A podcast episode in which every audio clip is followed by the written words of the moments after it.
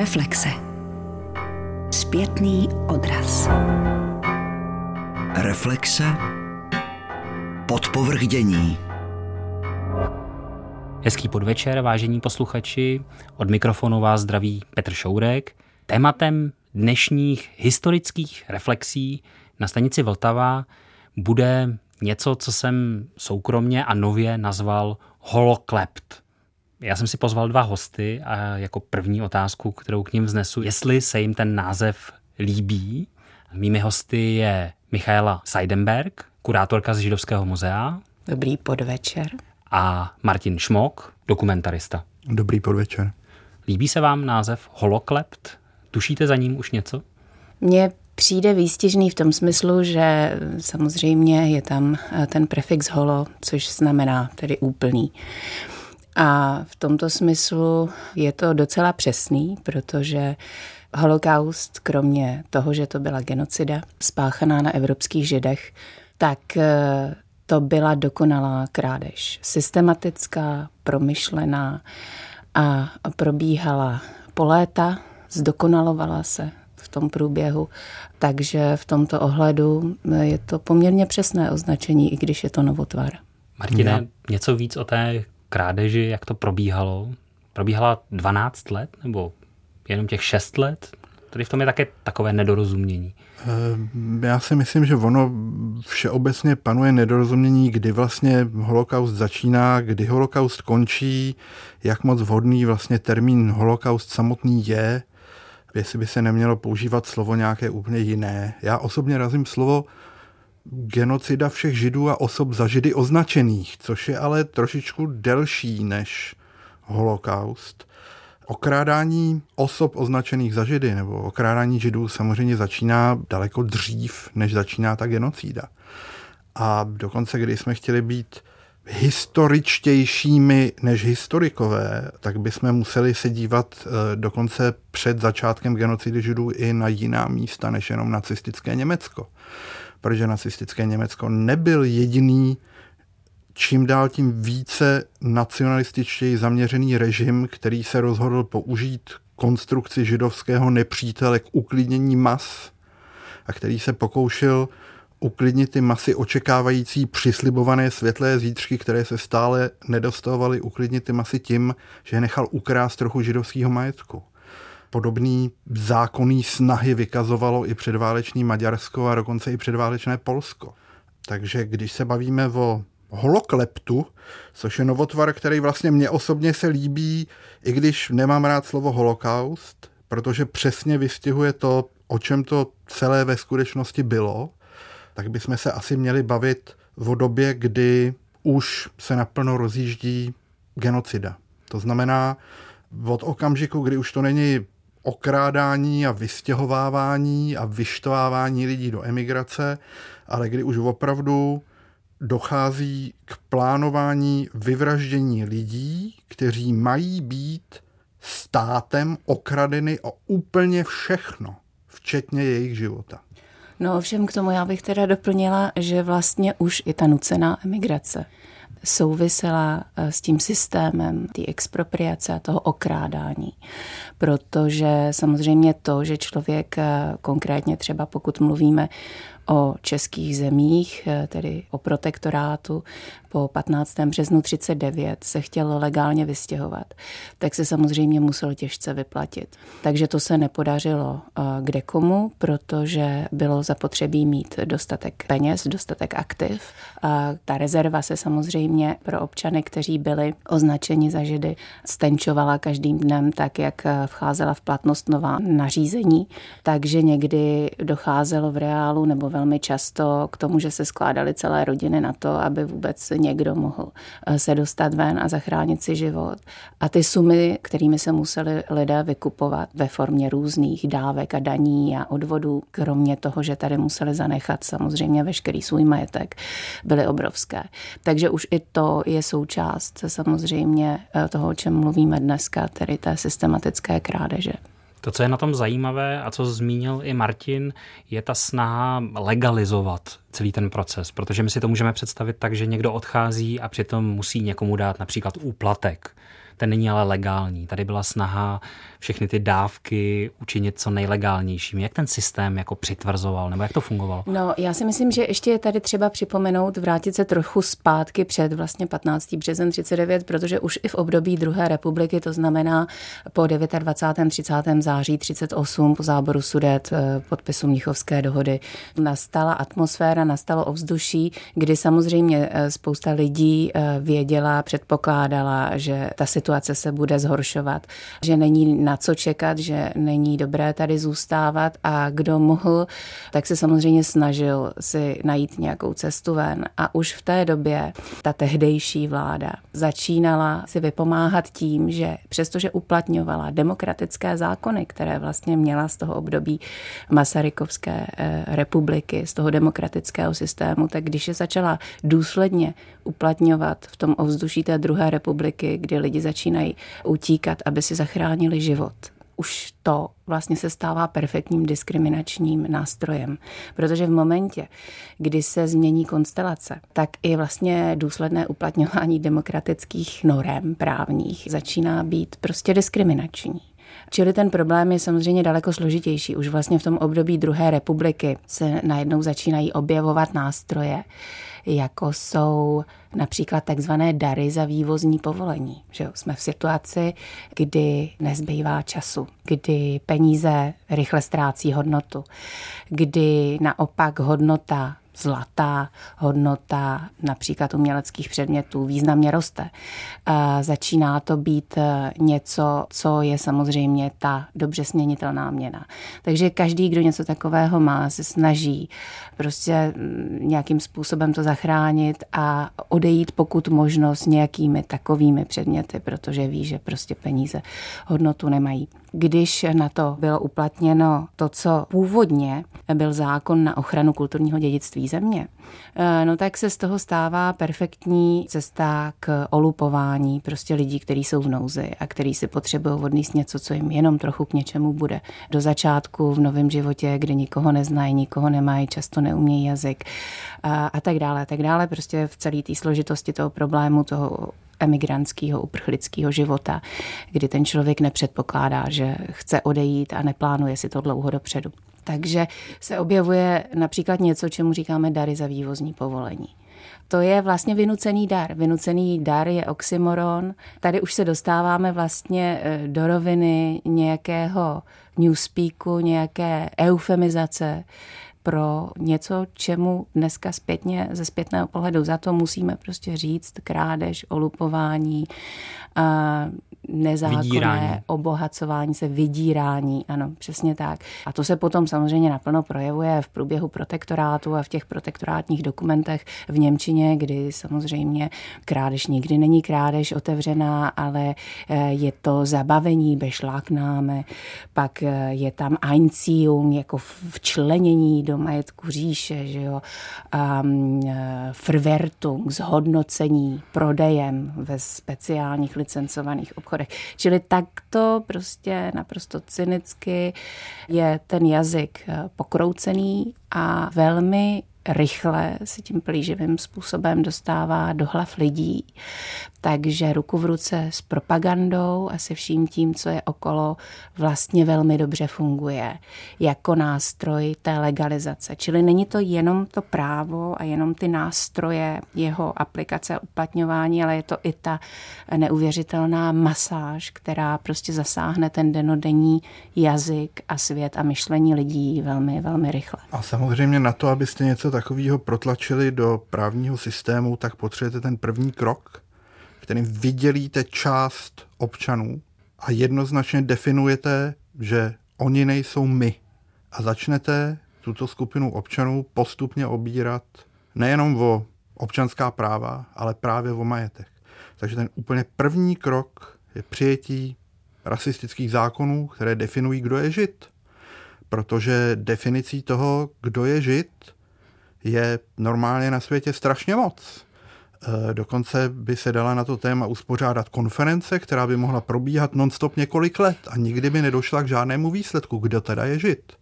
Takže nacistický režim si vytvořil svoji vlastní konstrukci toho, kdo je žid, aby podpořili staletími ověřenou konstrukci jich, to znamená těch, kdo nejsou my, konstrukci židovského nepřítele, právní konstrukcí, kdo je žid.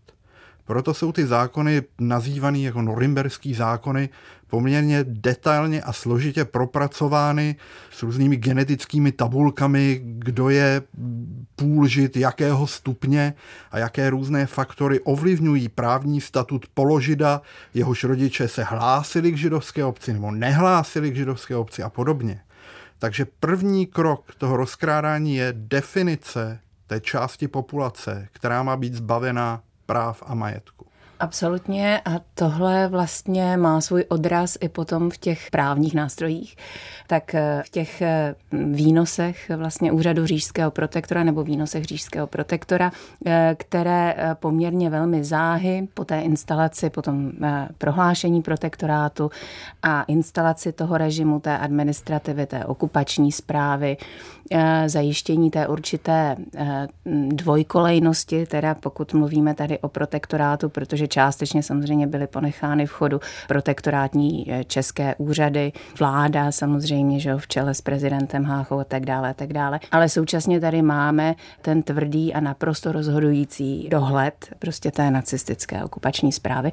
Takže tady máme úřad eh, říšského protektora, eh, kterým na počátku je Konstantin von Neurath a ten vydává tu první sadu těch výnosů, které se týkají taky majetku. To úplně první majetkové opatření proti židovské vychází 21. června 1939 a je zajímavé, že samozřejmě ruku v ruce s tím hned 4. července téhož roku vychází vlastně další z těch výnosů, který se týká právního postavení židů v protektorátu který vlastně definuje vyčlenění, uzákonňuje vyčlenění osob, které jsou považovány za židy z veřejného života akceptuje na té právní úrovni například už eh, dříve přijatá opatření různých profesních komor, například eh, advokátní komory, že tedy profesi advokáta eh, nemohou vykonávat židé, nemohou být lékaři, nemohou být zastupitelé, nemohou být učitelé a tak dále a tak dále. Čili to naprosté vyloučení z té intelektuální vrstvy společnosti a veřejné vrstvy společnosti, jakkoliv to nazveme, jde ruku v ruce s tím systematickým ulupováním. A je Jehova, co to je, každý žid se stěhuje, přichystejte macesy, je nás celé procesy. Aj, vaj, vaj, vaj, aj, vaj, vaj, kam pak pane počítaj. Aj, vaj, vaj, o, o, o, o, kam pak pane, kam pak jdou.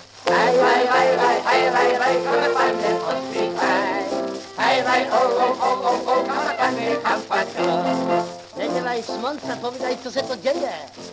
To mám, máme špatné kurzy, sebrali nám kšefty burzy, kulturu nám taky vzali, na kafany hvězdy dali. Aj, vaj, vaj, vaj, aj, vaj, vaj, tak se na to podívaj. Aj, vaj, vaj, vaj, aj, vaj, vaj, my nesmíme na tramvaj. Aj, vaj, vaj, vaj, vaj, vaj, vaj, tak se na to podívaj. Aj, vaj, vaj, vaj, aj, vaj, vaj, my nesmíme na tramvaj. Nejde tady jenom o to jinými slovy. Ukrást ten majetek těch lidí, který už mají, ale samozřejmě jim současně s tím znemožnit, aby ten majetek jakkoliv rozmnožovali nebo aby jakkoliv měli prostě šanci se uživit.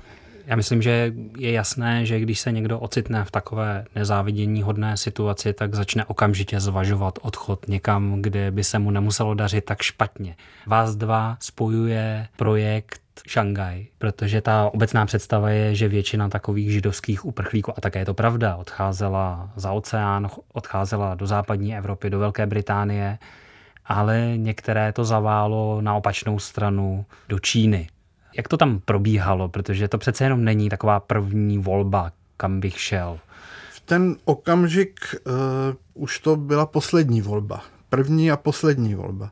Je fascinující, že nacistické přemýšlení o tom, jak se zbavit židů, procházelo určitým vývojem. A ten první záměr byl postupně židy vyemigrovat z Německa a z území, které si Německo nárokovalo, prostě odeslat je jinam, oloupit je o veškerý majetek, potrápit je, zlikvidovat politické nepřátele a lidi, kteří příliš mnoho vědí o tom, jak se vlastně nacisté dostali k moci a že celý ty demokratické procesy, které měly k moci přivést, vlastně vůbec demokratické nebyly, ale tenhle ten jejich plán narážel na to, že židovský uprchlíky nikdo nechtěl protože konstrukce židovského nepřítele neexistovala jenom na území Německa nebo Rakouskou-Herska. To je eh, v našem kulturním okruhu ta primární všeobecně přijímaná konstrukce nepřítele, následovaná konstrukcí cikánského nepřítele, konstrukcí toho, že Romové jsou ten obraz těch druhých, a ten třetí nepřítel je Turek. To jsou naše tři tradiční konstrukce nepřítele v našem kulturním okruhu. A země západního světa, země Severní a Jižní Ameriky, Austrálie a dokonce i evropské země, v té době ještě svobodný, nechtěli přijímat židovské uprchlíky.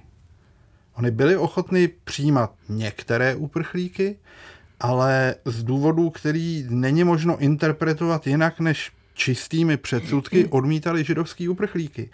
Některé ty korespondence, které probíhají v době, kdy už každému muselo být jasné, co se v nacistickém Německu děje, jsou opravdu strašidelné. A konec konců ty slavný kindertransporty, o kterých se u nás mluví naprosto nepřesně a nesmyslně jako o Vintonových vlacích, přestože to byl celoevropský program, vznikly právě proto, že Británie nebyla v té době ochotna přijímat uprchlíky ale byla ochotná přijímat sirotky. A tak se z dětí, který v té době měli rodiče, uměle vyrobili sirotci, protože jediná šance, jak je dostat do Velké Británie, bylo v rámci programu, který prolobovali političtí aktivisté ve Velké Británii, který umožňoval dočasnou imigraci sirotků bez rodin na území Velké Británie. Takže ten hlavní problém lidí, kteří se snažili dostat ven, nebyl jenom dostat povolení od gestapa, případně vykoupit příbuzný z koncentračních táborů, pokud se bavíme o území nacistického Německa. Jejich problém byl získat zemi, která byla ochotná je přijmout. Tradiční země, do kterých se emigrovalo, byly takové ty exotické země v Jižní Americe, již konzulové často byli ochotni za neuvěřitelné sumy v té době prodávat víza. Ale na většinu těch konzulů se časem přišlo a ty země Jižní Ameriky postupně jednoznačně deklarovali, že jsou zeměmi katolickými a žádné židovské uprchlíky, kteří neprokáží, že jsou již druhé generaci věřícími katolíky, přijímat nebudou. Amerika měla striktní kvóty, kde bohužel to dělení bylo podle zemí. A samozřejmě kvota pro ty země, kde již probíhal poměrně intenzivní útlak, se velice rychle naplnila. Tady paradoxně třeba židovští občané Československé republiky, který si jako nějakou záložní možnost ponechali ruský pas, tak tenhle ten starý ruský pas z doby carské říše, kdy do Ruska patřila i Varšava, jim umožnil emigrovat do Spojených států v rámci ruské kvóty, která zůstávala nenaplněná. Šanghaj jako svobodný město, který za úplatek a poplatek umožňoval komukoliv přijet, byl poslední nadějí, protože to bylo místo, kde když člověk sehnal dost dolarů, nepotřeboval vízum, musel sehnat transitní víza. Okolo těch transitních víz je několik hrdinských příběhů lidí, kteří ty transitní víza vydávali. Záleželo na tom, kdy jste se rozhodli do Šanghaje odjet a záleží na tom, odkud jste se rozhodli do Šanghaje odjet. Je fascinující, že většina židovských uprchlíků v Šanghaji z Německa byli naprostý chudáci, zbědovaní, který vykoupili jejich příbuzní většinou ve Spojených státech v té době již sami uprchlí, vykoupili je z koncentračních táborů a zařídili jim cestu do Šanghaje. Tyhle ty uprchlíci přežívali v kolektivních domovech pozdějším takzvaném šangajském getu.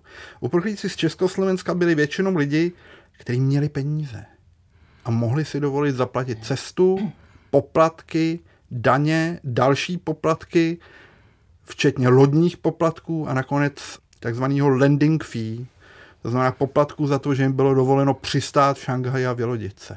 A jakmile se dostali do Šanghaje, tak tyhle lidi, kteří měli nějaký peníze, najednou zjišťovali, že Šanghaj s pár dolarama je ráj. A pozorovat jejich osudy až do vzniku takzvaného šanghajského geta je fascinující, protože oni byli uprchlíci z Československa opravdu významnými figurami emigrantského hnutí, ať už židovského, tak československého na Dálném východě. Protože oni, když tam přicházeli, tak mohli navazovat na tu československou přítomnost v Šangaji, která tam je samozřejmě už z těch předválečných dob. Existovalo tam, co se, co se jmenovalo Československý kroužek v Šangaji, což samozřejmě nebyla idyla, protože pak, když se poměry vyostřily, tak tam došlo k poměrně ošklivým střetům a napadání vlastně těch židovských nově příchozích uprchlíků ze strany těch takzvaných starousedlíků, což je samozřejmě směšné. Ale a ti oni se tak cítili. to byli někdo, kdo tam přišel ještě a ve 30. To byli, letech? To byli a... lidi, kteří tam přišli, ano, během 20. 30. let, kteří tam podnikali, kteří tam různým způsobem existovali, nikoli v bědně. Myslím si, že to byli lidi, kteří se tam měli poměrně dobře, ale samozřejmě tím, jak cítili, že prostoru ubývá, že se situace vyostřuje mezinárodně politicky a samozřejmě v samotné Šanghaji, tak se snažili na ty nově příchozí samozřejmě líčit různé nástrahy a začali je nenávidět, protože prostě v nich viděli původ všeho svého neštěstí nebo nějakého imaginárního neštěstí, které oni si představovali, že by je mohlo postihnout, nebo jenom to, že by prostě mohli přijít o ty svoje vydobité statky. A, takže tam docházelo k ošklivému antisemitskému napadání a samozřejmě pak to celé skončilo tím výnosem v roce 43, na začátku roku 43, kdy se všichni teda museli do května 43 soustředit soustředit všichni uprchlíci. Tam se nemluvilo samozřejmě o židech, to nemělo jaksi primárně rasovou definici a nebo etnickou definici, nebo jakkoliv se na to budeme dívat, ale eh, byli to prostě všichni uprchlíci, kteří přišli do Šanghaje po určitém datu a ti se museli soustředit v tom takzvaném označeném území, v té designated area, a což bylo to takzvané šanghajské ghetto které bylo ve čtvrti Hongkiu, která byla významně už tehdy poničená, že jo, taky samozřejmě japonskou invazí a tak dále. E, ti uprchlíci do Šangaje jsou pro nás také zajímaví, protože oni se po té válce ocitli ještě v jakémsi dvojnásobném legálním váku. Ne? Právě když mluvíme o restituci těch majetků, které se podařilo nacistům židům nebo osobám označeným za židy norimberskými zákony uloupit, ukrást, tak ti uprchlíci v té Šangaji byli v jakési ještě složitější možná situaci než ti ostatní, nebo jak to tam probíhalo? No tak jejich jako problém samozřejmě byla jednak ta nesmírně bolestná dlouhá repatriace, která byla samozřejmě složitější o to, oč dál. Samozřejmě Šangaj byla, jak složitě museli získávat dokumenty, které by je vůbec opravňovaly k tomu návratu a tak dále. Ale v podstatě v tom dvojitém váku se ocitali z hlediska teda potom těch jakýchkoliv náhrad, reparací a restitucí toho uloupeného majetku vlastně všichni po válce. Ten návrat uprchlíků ze Šangaje byl velice zpomalený. Byl zpomalený tím, že se na ně nevztahovala většina v Evropě podepsaných dohod o repatriaci uprchlíků a o tom, kdo jí zaplatí. Protože nějak ze spousty těchto těch zákonných opatření vypadli lidi, kteří nebyli v Evropě a v Americe. Druhý problém byl, že eh, všechny lodě, které byly na Dálném východě, byly použity na repatriaci amerických vojáků. Takže repatriace uprchlíků ze šangajského geta začíná až někdy v polovině roku 1946.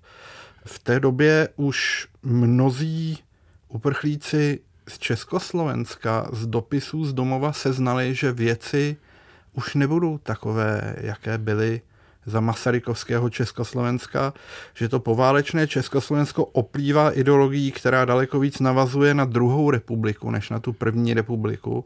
A mnozí z nich si ten návrat rozmysleli.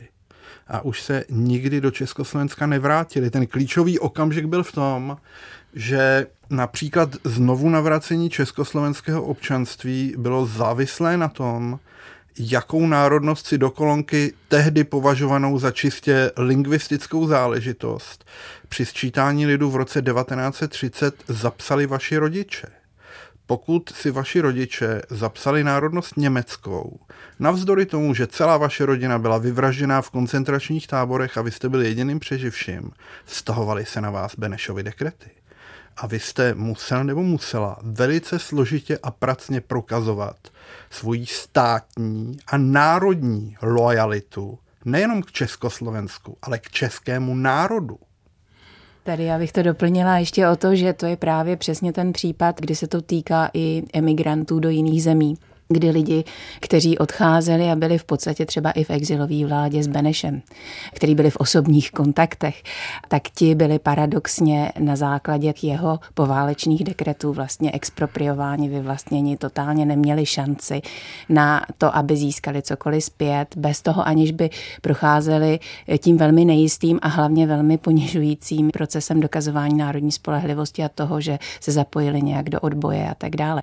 Pokud se například podíváme jenom na nemovitosti a podíváme se na pražské sousedství v Bubenči, tak tam se to týká samozřejmě spousty rodin, nejenom pečků, ale a ti pak teda našli svoji cestu, jak částečně získali nějaký majetek zpátky nebo kompenzaci za tento majetek, ale týká se to rodin, jako byly Kálerové, jako byli mnozí další, kteří nedostali nikdy nic.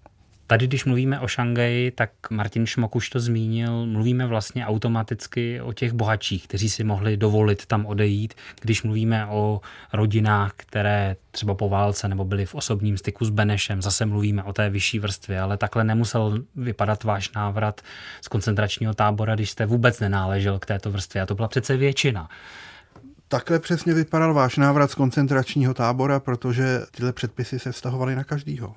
Každý kdo neměl zapsánu českou nebo slovenskou.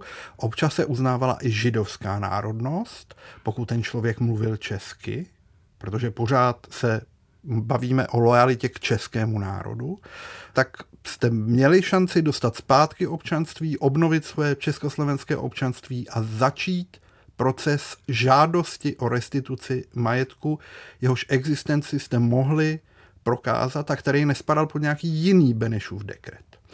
Samozřejmě jste nemohl požadovat restituci drobného majetku, i když některý jednotlivci se o to pokoušejí a v archívech jsou dochovaný soupisy majetku, které si ty lidi udělali v, naivní představě, že dostanou zpátky to, co zanechali v bytě před deportací. Jo? Právě tenhle drobný majetek mě zajímá, když odcházím jako osoba zcela řadová, nebo řekněme i chudá, běžně. Samozřejmě já si představit, že v těch posledních letech před tím odchodem velká část i těch chudých rodin si takzvaně pustila žilou, aby třeba mohla nechat někoho vyemigrovat dřív a podobně. Takže tam už potom byl soupis velmi drobného majetku. Ten drobný majetek ti lidé nedostali tedy vůbec. Na tohle to daleko lepším zdrojem než písemné archívy nebo písemné materiály různě dochované individuálně v rodinách jsou svědectví pamětníků. Já pracuji s archívem zhruba 50 tisíc svědectví pamětníků holokaustu, z nichž něco přes 3 tisíce se týká území dnešní České republiky. A naprostá většina těch pamětníků popisuje svůj návrat domů jako extrémně traumatickou zkušenost, kdy narážejí na hradbu nepochopení, teď se bavím o navrátilcích z koncentračních táborů, kdy narážejí na absolutní hradbu nepochopení toho, co prožili a přežili. Pravděpodobně ta hradba je částečně způsobená jistým pocitem studu ze strany jejich českých sousedů, protože samozřejmě většina lidí se pokusila část toho majetku někde u někoho schovat. Oni věděli, že jim to bude zabaveno stejně jako předtím jim byly zabaveny rádia, bicykly, kožichy, domácí mazlíčkové, pejsci. Ten pokus získat individuálně poschovávané předměty od sousedů v lehce nadpoloviční většině v těch svědectvích, které já znám, vyznívá extrémně tragicky. Třeba světoznámá čembalistka Zuzana Růžičková vzpomíná, že když šli po svém návratu z koncentráku s maminkou a vraceli se poměrně pozdě, vraceli se zdaleka a museli se nejdřív uzdravit, aby vůbec byli schopní cesty. Popisuje, jak sousedka jenom pootevřela dveře. Oni to už chvílou viděli, ty svoje skříně a ten svůj koberec, o kterým ve skutečnosti až tak moc nešlo. Oni chtěli ty rodinný artefakty. A ta sousedka jim říká, že z toho se nic nedochovalo a že měli hrozně těžký život tady za války a, a ať už jdou. Já měla taky strach, bylo to tři dny, jsme byli na cestě a pak už jsme začínali přijíždět Přejeli jsme v hranice, bylo to pozdě, už nikdo nás nečekal, ty hlavní navrátilci už byli doma. No ale když jsme začali přijíždět k Plzni, přece jenom pár těch vzdědavců stálo na nádraží a paní Růžičková, ježiš, paní Růžičková, vy jste se vrátila, ona byla známa z toho obchodu s hračkama a maminka začala ožívat. Takže jsme se navrátili e, domů do Plzně, ten vlak jel až do Prahy, my jsme v Plzni vystoupili. Já jsem maminku posadila na nádraží a já se jdu podívat, kde je tady nějaký repatriační úřad, to už jsme věděli. Moje paní profesorka už mě hledala rozhlasem, takže jsem věděla, že k ní půjdu. Takže jsem šla na ten repatriační úřad, dostala jsem ty legitimaci pro nás obě a oběd. Knedlík, první český knedlík. Já ten knedlík zabalila do uzlíčku, dva jsem snědla a dva jsem nesla mamince, ale neodolala jsem a šla jsem k té mojí paní učitelce taky po cestě. No ta se nade mnou rozplakala, ruce byly omrzlý, plný puchejřů. No a pak říká, no tak Suzinko, a mi říká, Suzinko, Suzinko, s tím hraním už asi nic nebude. A to je jedno, hlavně, že jste tady. No a já prostě běžím na to nádraží a proti mě maminka ta už taky došla na ten repatriační úřad v úzlíčku dva knedlíky. tak, tak jsme si tak jsme se chytli, no ale eh, to už bylo těžké tenkrát byt, byt se, na to no už bylo všechno obsazené v srpnu. Tak jsme šli skánět, kde bychom nocovali. Tak ti naši zaměstnanci z toho obchodu a i z té domácnosti, kde jsme nechali koberce a různé věci. Strašné rozpaky strašné rozpaky. My vás, já vás nemůžu vést dál, protože tam byl ten koberec. My jsme o něj nestáli. A my jsme tady taky zkusili, a tady byla hlad a já nevím, co všechno. Po všech těchto těch uh, navštěvách jsme někdy v pět hodin skončili v parku na. Pak přišel hlídač v tom parku a viděl, kdo jsme a co jsme. Paní přinesla tác plný koláčů, neznáma paní. No ale stejně nám nic jiného nezbylo, než jít zpátky na ten repatriuční úřad a první noc jsme strávili v noclehárně. Poslyšte, to bylo horší než celý. Když celý čtyři roky člověk sní o tom, jak se vrátí domů. A potom je prostě stuláky v noclehárně to byla taková šílená hořkost. Já o tom mluvím přesto, že to stojí čas. Protože je to kus té zkušenosti. Já vím, potom byli lidi hodní, měli jsme možná smůlu, ale těch, já jsem žádná těchto zkušeností bohužel, eh, bohužel víc. To je úplně typický příběh a samozřejmě přesně ti navrátilci, repatrianti z táborů eh, byli v strašně těžké situaci zdravotní a prostě byli traumatizovaní, hledali v první řadě, kdo přežil z rodiny. Ale nesmíme zapomenout na to, že vlastně ti lidi, jak byli systematicky deportováni v rámci těch masových deportací, které v protektorátu začaly v říjnu 1941, to, co zanechávali v těch bytech, to bylo právě to běžné vybavení a potom samozřejmě nějaké ty drobnosti, které často byly velmi privátní povahy, tak to se dostávalo systematicky tříděno prostřednictvím organizace, která k tomu speciálně byla určena a byla formálně učiněna součástí pražské židovské obce, která byla vlastně jako jediná židovská organizace ponechána na cesty benevolentně v uvozovkách v chodu, aby právě řídila tady tuhle tu konfiskační mašinérii a organizovala vlastně transporty, ty masové deportace tak prostřednictvím té trojhanštele docházelo k třídění tady těchto těch předmětů v momentě, kdy ti lidi odcházeli na schromaždiště, tak ten byt byl zapečetěný, ti lidi museli odevzdat klíče a e, během dnů tam bylo posláno prostě komando pracovní, které rozstřídilo všechny ty předměty a rozstřídilo je do skladišť, které k tomu byly určeny.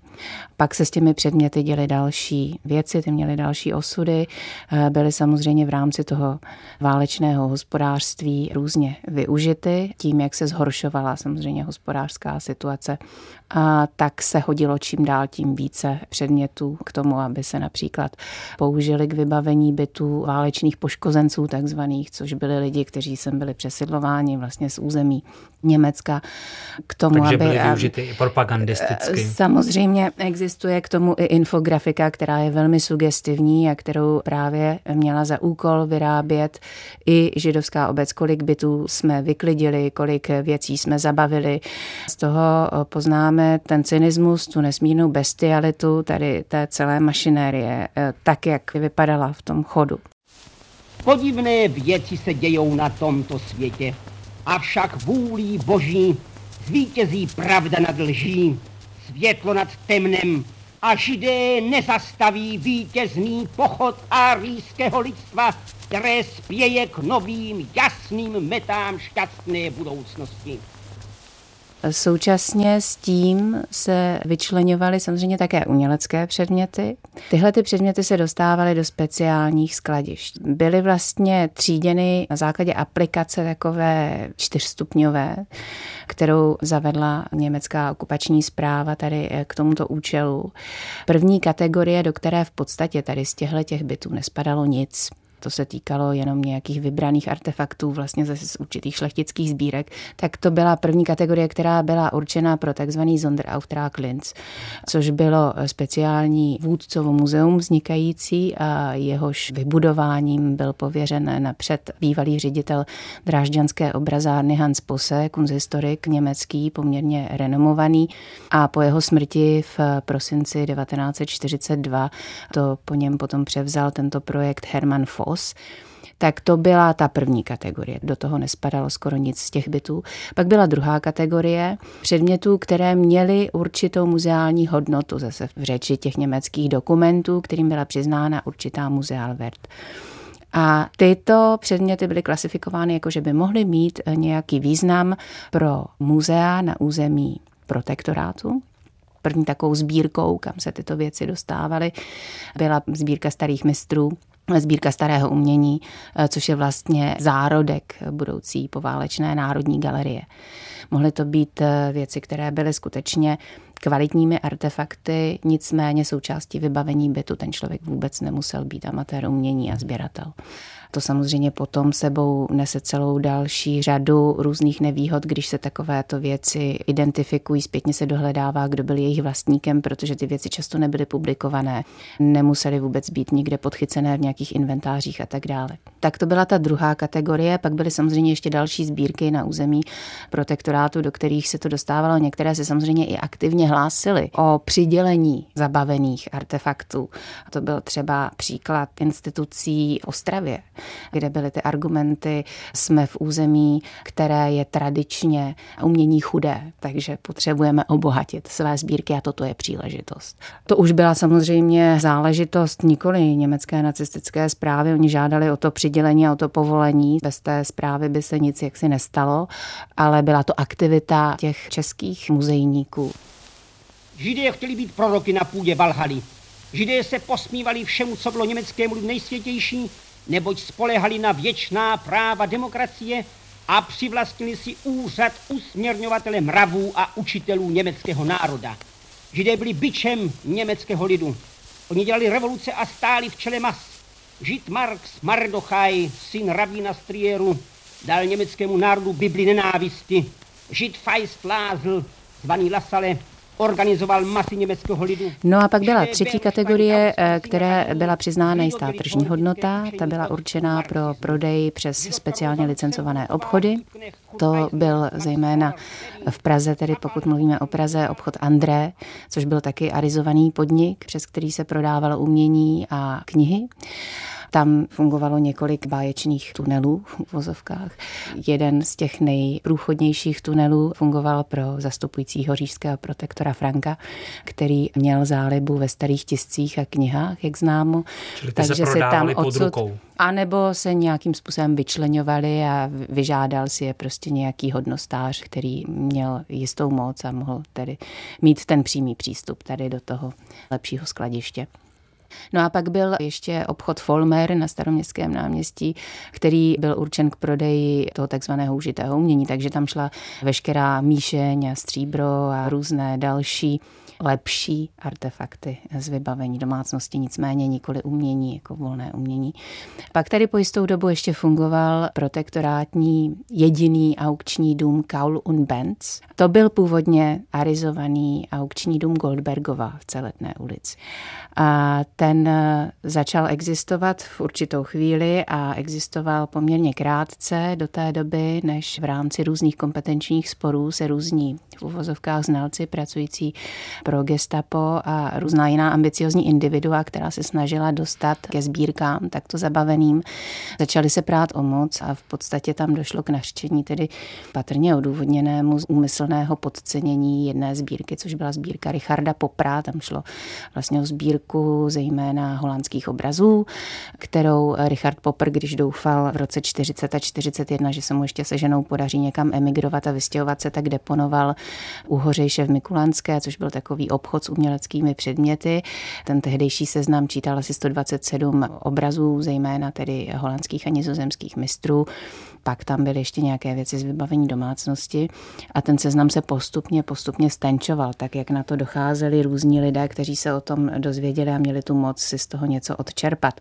Tak nicméně to, co z toho zbylo, bylo potom určeno k prodeji přes tady tento aukční dům Kaul und Benz a posudky pro ně dělal tehdy jistý znalec, který se jmenoval Walter Berndt, což byl znalec ze Zmíchová konzistorik, který byl vyhlášeným znalcem přes nizozemské a holandské umění a ten posloužil jistému Baudišovi, což byl hm, Řekla bych, že to je učebnicový příklad a jistý druh paralelismu k tomu, co se ve Třetí říši dělo a co to byl za druh lidí, kdo se zajímali o tyto sbírky. Zneuznaný vlastně adept Akademie výtvarných umění. A tento Heinrich Baudiš, Jindřich Baudiš, před válkou poměrně jaksi bezvýznamný člověk, získal poměrně rychle velkou moc, protože dostal jaksi přístup exkluzivní k informacím o židovských sbírkách, tak ten si nechal od toho Bernta vypracovat posudek a dokázat, že teda Kaul und Benz úmyslně podceňuje tyto sbírky a právě jaksi za účelem toho, aby se asi dostal teda k určité části tady těchto těch poprových obrazů, tak to jenom je taková kasuistika, takový příklad pars pro toto, co se s těmi věcmi mohlo díti dále. Tak to je ta třetí kategorie, která si takovýmto způsobem různě prodávala, ale při tom vyčlenování a přidělování do těch licencovaných obchodů se taky velmi často ztrácela pod rukama právě lidí, kteří měli určitý druh exkluzivního přístupu. Ubíjení nežidů nemůže zatížit svědomí židovských demokracií, pro něž lidský tvor bez obřízky je gojem akumem, to je s dobytkem nebo zvířetem, které je beztrestně možno zabíjet a hubit. Chápeme toto stanovisko demokracií, vedených židy. Vždyť se jedná jen o sladkou pomstu. Podařilo-li se vyvolat válku, ve které áriští mužové se budou vzájemně zabíjet. Válka přece není nebezpečnou pro židy. Tu zkušenost mají z let 1914 až 18. Mohli by se však přece zmílit nejen v zemích, kde už neplatí jejich demokratické výsady, ale i na straně opáčné, kde lid brzy prohlédne hlavního vyníka zkázy, která je tam neodvratnou. A pak byla čtvrtá kategorie a ta se dostávala do těch skladišť Trojhanštele. Tam se dostávaly tedy věci, které buď byly označeny za takzvané zvrhlé umění, které tedy neodpovídalo esteticky té definici toho, jak by umění mělo vypadat, tedy ve Třetí říši. Tomu nebyla přiznána jednak žádná tržní hodnota, Ale uvědomovali si samozřejmě ti správci toho a samozřejmě centrálštele, která na všechno dohlížela, ta ústřední kancelář vytvořená vlastně po vzoru té ústředny pro židovské vystěhovalectví ve Vídni, když došlo k anšlusu Rakouska v březnu 38, tak hned tam Eichmann vytvořil takovou ústřední kancelář, která dohlížela na všechny ty židovské záležitosti, tak podobně o rok později v Praze ve vylepšeném modelu se vlastně ustavila tato kancelář pražská. A ta dohlížela na tady tuhle tu konfiskační mašinérie, kromě samozřejmě dalších důležitých věcí, jako byly masové deportace a tak dále. Ta čtvrtá kategorie se dostala do skladišť Trojhanštele a tam odsud v jistý moment protože je důležité si ještě říct, prostě v jistý moment, když byl vyhlášen protektorát Čechy a Morava, tak přestaly existovat veškeré židovské organizace na území protektorátu. To znamená, to se týkalo nejenom židovských náboženských obcí, ale veškerých spolků, organizací, eh, které byly eh, vytvořeny a fungovaly v tom předválečném životě. Takže součástí toho bylo i Pražské židovské muzeum a to se tedy podařilo nějakým způsobem potom ten jeho život obnovit v uvozovkách. V roce 42 my úplně přesně nemáme tedy písemné doklady o tom, jak přesně se to podařilo, nicméně odborníci, kteří pracovali pro to muzeum před válkou a potom někteří další, kteří se k tomu týmu těch kurátorů vlastně připojili na pražské obci během okupace, tak se jim podařilo z Centrálštele eh, vyjednat eh, to, že se muzeum jako sbírka vlastně obnoví, ale nebude teda otevřená samozřejmě veřejnosti.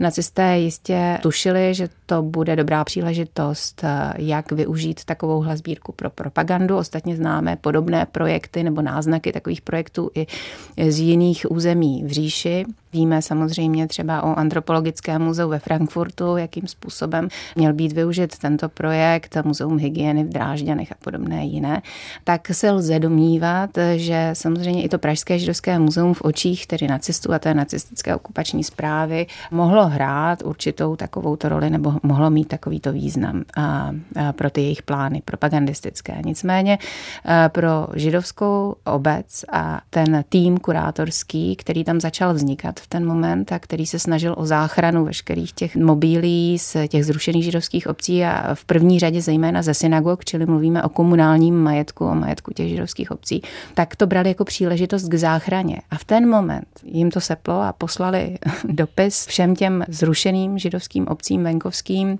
zabalte všechno, co můžete a pošlete to do Prahy. V ten moment se v podstatě velmi rychle Praha stala takovým prvním centrálním collecting pointem, tak jak to potom známe vlastně ze spojeneckých zón z Německa po skončení války. Ale toto byla záchraná mise, která byla jako jediná v Evropě na okupovaném území organizovaná židovskou obcí zevnitř a skutečně židovskou obcí samotnou vlastními silami. Čili v tento moment se začaly do Prahy svážet, mluvíme o, dejme tomu, období od května 42 nadále, bedny s zejména tedy tím komunálním majetkem, který patřil těm zrušeným obcím z vybavení synagog, stříbro, textílie, rukopisy, archiválie, knihy.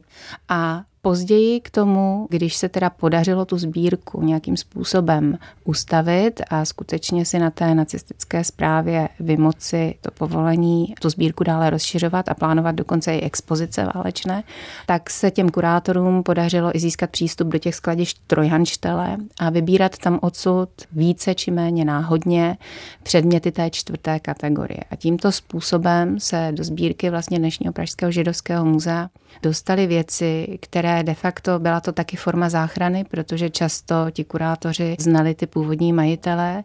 Často ještě v tom eh, skladišti Trojhanštele byly zachovány informace o těch původních majitelích, protože ty artefakty byly původně označeny transportními čísly, pod kterými ti lidé byli registrováni, byli deportováni eh, buď do Lodže, to bylo prvních pět transportů z Prahy, anebo do Terezína. Tak eh, tím, že je začlenili do té sbírky toho muzea, tak to byla určitá forma záchrany, protože samozřejmě samozřejmě ta první instance, na kterou se myslelo v tom kurátorském týmu byla, samozřejmě nikdo neví, co přijde, teď jsou ty předměty v aktuálním ohrožení, my je začleníme do té sbírky a až to všechno pomine, tak to těm lidem vrátíme. Což samozřejmě se, jak známo, nemohlo potom uskutečnit eh, ve velké míře. Byly individuální případy, kdy se restituovalo, ale Pražské židovské muzeum tím, že to bylo vlastně svým způsobem projekt zvláštního významu, byli tam i lidé, kterým se hm, tedy naštěstí podařilo přežít, jako byla například Hanna Volavková, která byla součást vlastně toho válečného týmu kurátorského a po válce se stala de facto první ředitelkou eh, židovského muzea, i když muzeum tehdy bylo pod národní zprávou jako spousta dalších eh, majetkových podstat, které byly vlastně v první instanci zabaveny jako majetek kolaborantů a zrádců na bázi jaksi Benešových dekretů byla nad nimi ustavena národní zpráva tak bylo zřejmé, oč eh, tady běží. Hanna Vlavková úplně v první instanci začala vydávat předměty. Kdokoliv se vrátil, tak měl šanci požádat a vydávala. To bylo téměř rok předtím, než vstoupil v platnost první restituční zákon, protože ten nám vstupuje v platnost v roce 1946. A teprve na základě tohoto restitučního zákona začínají lidé podávat ty první restituční žádosti oficiální a to se pak táhne vlastně celé ty ještě dva roky, dejme tomu do února 48 a pak to všechno zase rázem ustává. A zejména je důležité říct, a tím se vracím vlastně tím velkým, velkým obloukem po tom širokém expoze k tomu, z čeho si vyšel, že ti lidé se ocitali ve dvojitém báku, tak to se týkalo potom zejména lidí, kteří byli v emigraci kteří se mezi tím třeba naturalizovali jako občané úplně jiných států a mezi tím přes noc se stali občany nepřátelských imperialistických mocností, tak ti už vůbec neměli šanci. A samozřejmě z valné většiny, a to je moje zkušenost potom z těch restitucí dlouho, dlouho poté, kdy vlastně už jsem často nejednala s původními vlastníky, ale s jejich potomky, tak se snažili na to zapomenout co nejrychleji, vůbec svým dětem o tom neříkat, včetně toho, že některým dětem i zamlčovali jejich samozřejmě původ a vazbu eh, k, k té staré vlasti v úvozovkách, k tomu, že tady byl jakýkoliv majetek. A samozřejmě to bylo tak jako bolestný. I to, co se jim stalo vlastně po válce, jak se k ním zachovali nejenom sousedé, ale prostě všichni ostatní. Že se to nesnažili řešit a samozřejmě tím pádem zůstala spousta těch případů a spousta těch kaus otevřených, nedořešených v podstatě dodnes. Takže když dneska půjdeme na stránky Židovského muzea v Praze, tak tam můžeme najít velkou část, která je věnovaná právě restitucím, provenienčnímu výzkumu a tomu, kolik vlastně věcí bylo od roku 94, řekněme, kdy se muzeum stalo zpátky privátní institucí, která je pod Federací židovských obcí, tak bylo navráceno, můžeme říct, židovské komunitě v českých zemích, tak kolik věcí bylo restituováno. Je to skoro 300 předmětů z té sbírky, která, když si to vezmeme v té proporci, ono se to nezdá jako velké číslo, ale když si to vezmeme v té proporci, ta sbírka není zase tak rozsáhlá, tak je to poměrně značné. Tak to byla Michala Seidenberg, kurátorka Židovského muzea v Praze, která byla spolu s Martinem Šmokem, dokumentaristou, hostem této první části našich historických reflexí věnovaných holokleptu. V pořadu zazněl mimo jiné hlas světoznámé čembalistky Zuzany Růžičkové. To jí archivní svědectví pochází z archivu USC Shoah Foundation. Tato svědectví jsou na platformě iWitness, můžete si je tam sami najít. Některá ta svědectví jsou česky a můžete si je na této platformě poslechnout. Pořadu také zazněly ukázky z archivu Českého rozhlasu, protože Český rozhlas sloužil nacistům během jejich vlády jako významný propagandistický nástroj.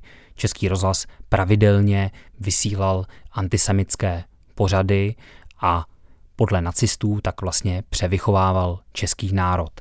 Celé vysílání poslouchal cenzor, který, jak se vypráví, měl takové speciální tlačítko a když se mu něco nelíbilo, tak ho prostě zmáčkl. A to už je skutečně konec dnešních historických reflexí. V naší debatě o holokleptu budeme pokračovat příště, kdy budeme mluvit o konkrétních případech restitucí. Naslyšenou se od mikrofonu těší Petr Šourek.